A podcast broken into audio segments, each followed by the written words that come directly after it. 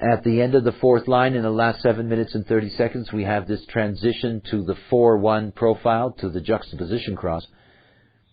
And the 42-32 is replaced with the 3 and the 50. So we have 62, 61, 3, and 50, and this is the juxtaposition cross of detail.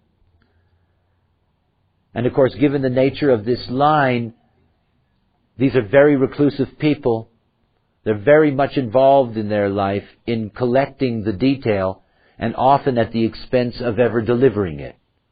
In other words, often for them the detail work is never done. Never done. It's just an ongoing process. They're often diarists. You know, the kind of people that keep daily diaries and, you know, they're always, they are always noting down the detail of things. That is their fixed process.